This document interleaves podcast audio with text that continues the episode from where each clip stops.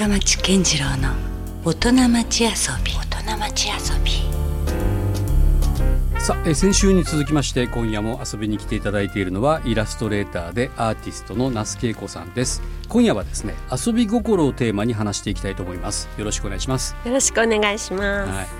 まあ、とにかく先月ね蔦屋書店六本松店で、えーまあ、グループ展といいますか3人展というところで、えー、那須恵子さんもその中のお一人で「えー、I feel free」というテーマで、えー、抽象画を、えー展示されたりしてましたけども、はい。えー今夜はまあその遊び心ということで言うとまあなんとなく想像すると当たり前のように当然そういうのが起点になってるのかなと。そのロックに入っていく世界もねそうですね。ある意味そういう遊び心が、ね、そうさせてるんだろうし、絵を描くという行為もはいなんかこう真面目にこう仕事のこととか考え出したらなかなかそういう道にはいかないはずなんだけども やっぱ頭の中でそういうちょっとした思いがあって、そういう道を選んでらっしゃるのかなとは思うんですけども、うんね。うん。どうですか？その遊びというテーマで考えたら自分自身を見た時に。そうですね、うん。やっぱりちょっと面白いものを探そうと常にうん。うんしていると思うんですよね。うん、好奇心もねそうでしょうし。そうですね。でやっぱりこう気持ちが沈みやすい沈むっていうのは誰でもあると思うんですよ。うん。もうちょっとした目の表情とかでうん。傷ついたりとか、うんなんかこうなんか悪い方向を考えれば考えるほどどんどん落ちていくと思うんですけど、うん。それをバンって引き上げてくれるのがやっぱりロックだったり、うん。クラシックだったりうん。そう絵の世界だったりしたんですけど、うん。でやっぱり親が厳しかったから厳格なご両親。だからかえってそういうのにもうのめり込んでいったのかもしれないですね。反発というかね。そうですね、うん。うん。なるほど。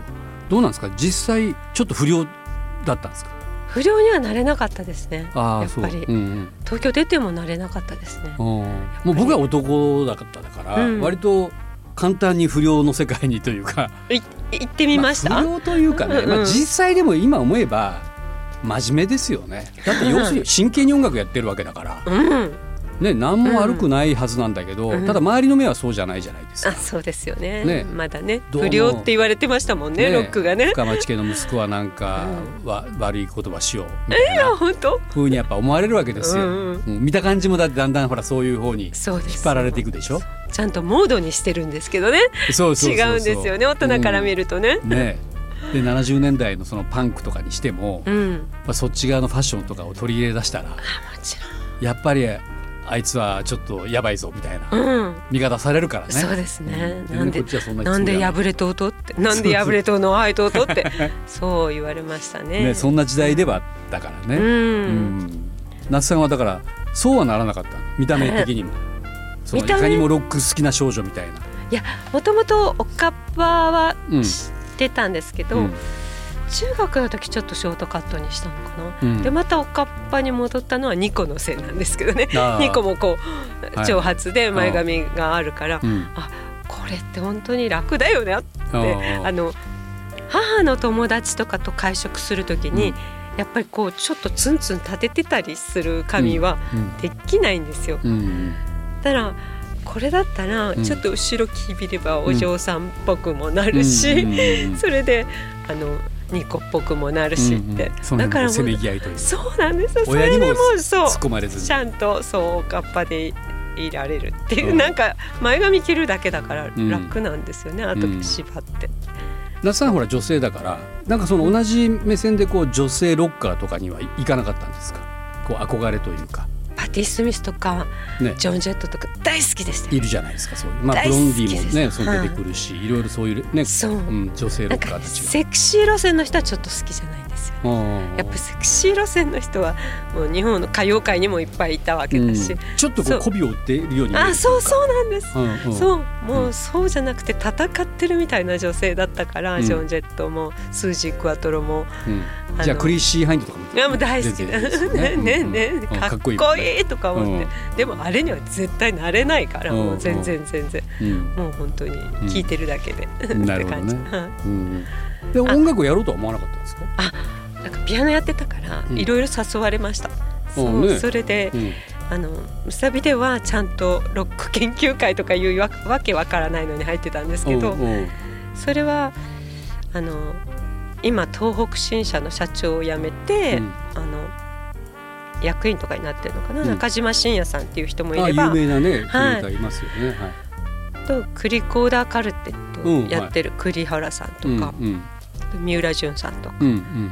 そこら辺がいるあの、うん。部活だったんですよ。えー、あそのむさびで？はい、2年上がそうだったんで。おー。あでじゃあ学生の頃から三浦さんとかとは交流あったうんんですか、うん、へーもうやっぱり変だったんですけどね。あの当時から三浦さんってやっぱあんな感じ、いうんうん、や僕はね割と三浦さんには どうだろう。大好きですけどね。えっとまあ10年ぐらい前からお付き合いあるのかな、うん、うん。やっぱあのままの感じでね。そうですね。いいいいですよねね。三浦さんもね。うん。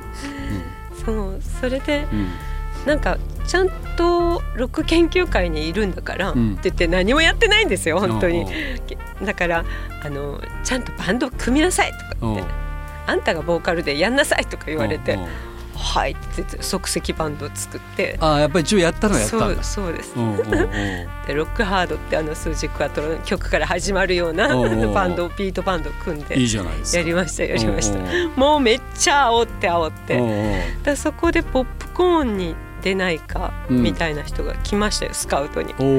だけど私もう声が枯れたんですよ。やっぱうん。声の使い方が違うんだと思うんですけどそれでしばらく電話とかでも「もしもし」とか言ってもううんガラガラ声になっちゃったんであ向かないとか思ってその叫びな喉の使い方を、ま、ちょっと、ね、間違えたんでしょうね。そうそうそうそうそう。もう本当にうん。その芸祭の3日間で使い果たしたって感じで、でもほらすごくこう親和性はありますよね。そのうん。ロック音楽とまたアートっていうのがね、分かりやすいところで言えばあの横尾忠則さんなんかねうんいち早くその、まあ、イラストレーターでありながらも例えばサンタナのレコードジャケットを、ね、手掛けたりとか。ねそういう意味ではもう本当僕も子供心ながらああそういう活躍してる日本人がいるなってやっぱ思いましたもんね。かっこよかったですよね。うんうん、だからそういうところも目指したりもしたんですか？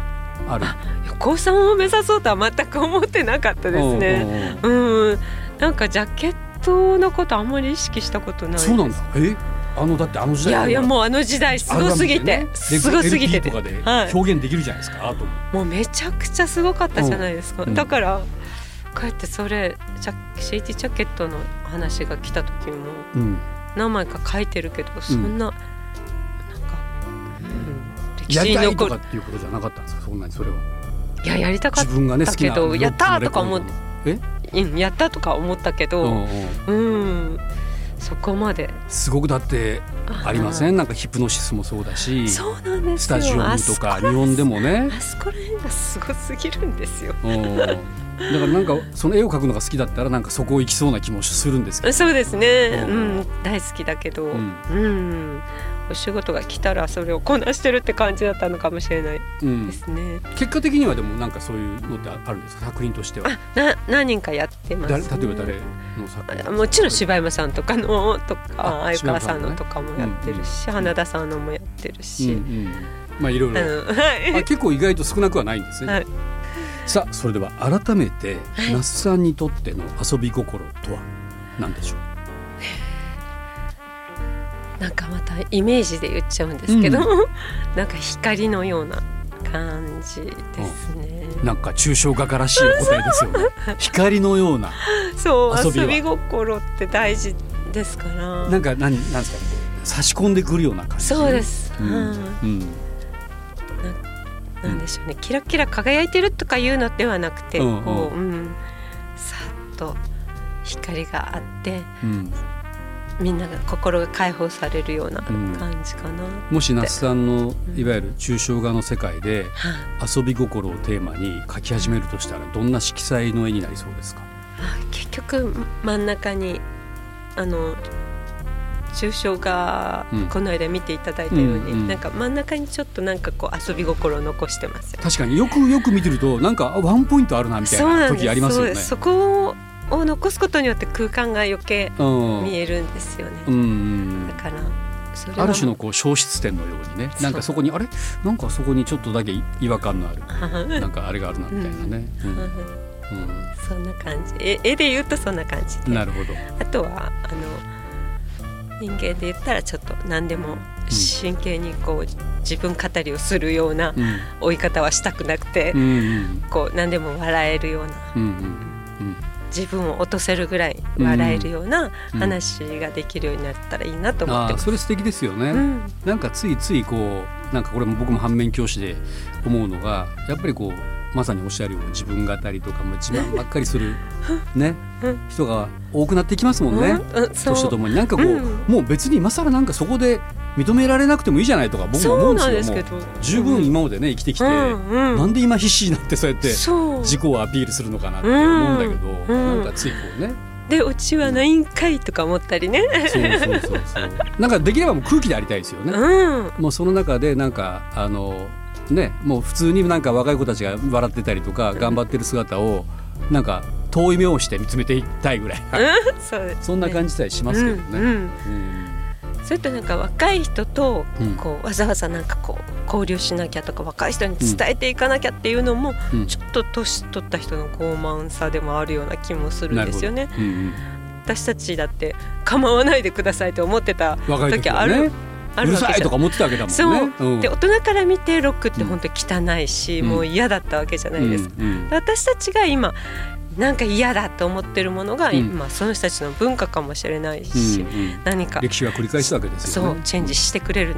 うん。世の中がバンと変わる何かになるのかもしれないし、うん。それはもう分かんなくてもいい。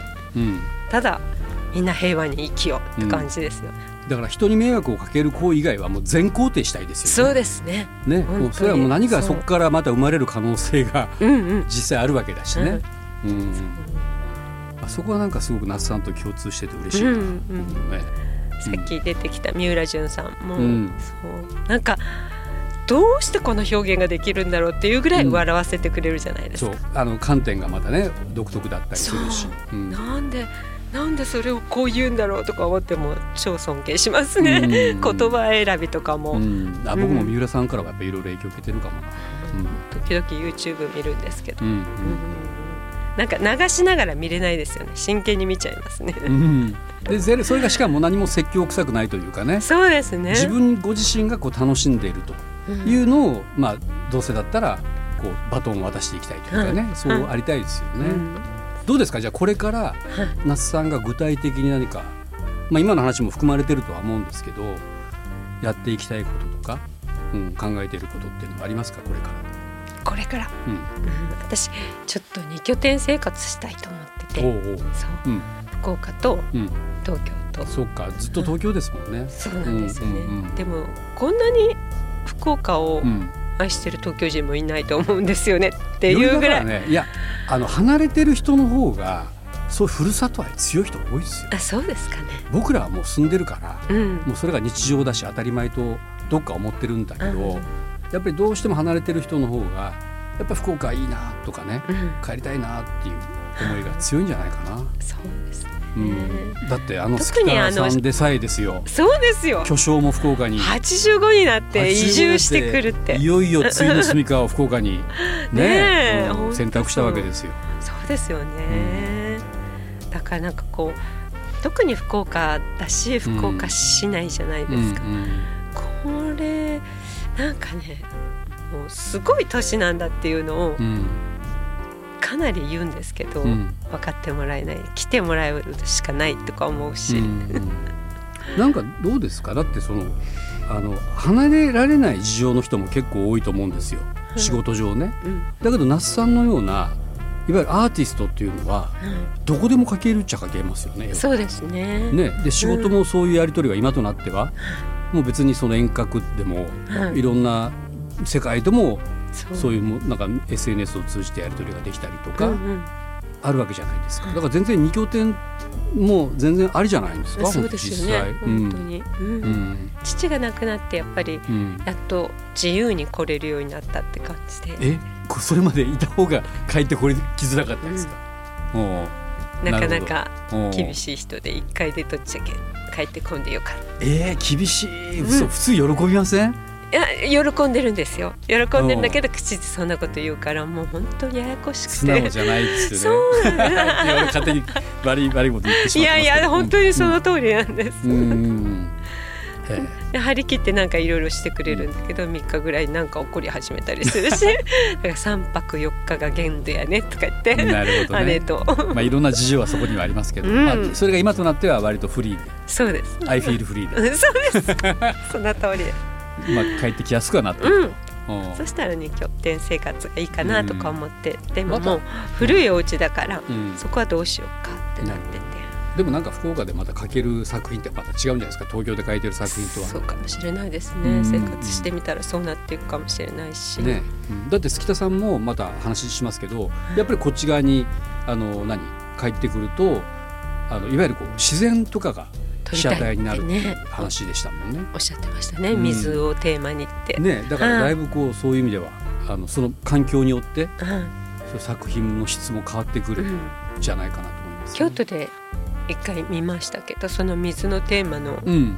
は結構抽象画に近かったですよそうね。そうそう、ねやっぱり宝石みたいな感じですごい綺麗な、うん、うん。いやだから僕も那須さんがそうじゃないかなと思ってあるんそうですか。そうなったらちょっとまた、ねその同じ抽象画のテーマでもはい、若干また世界観がうん。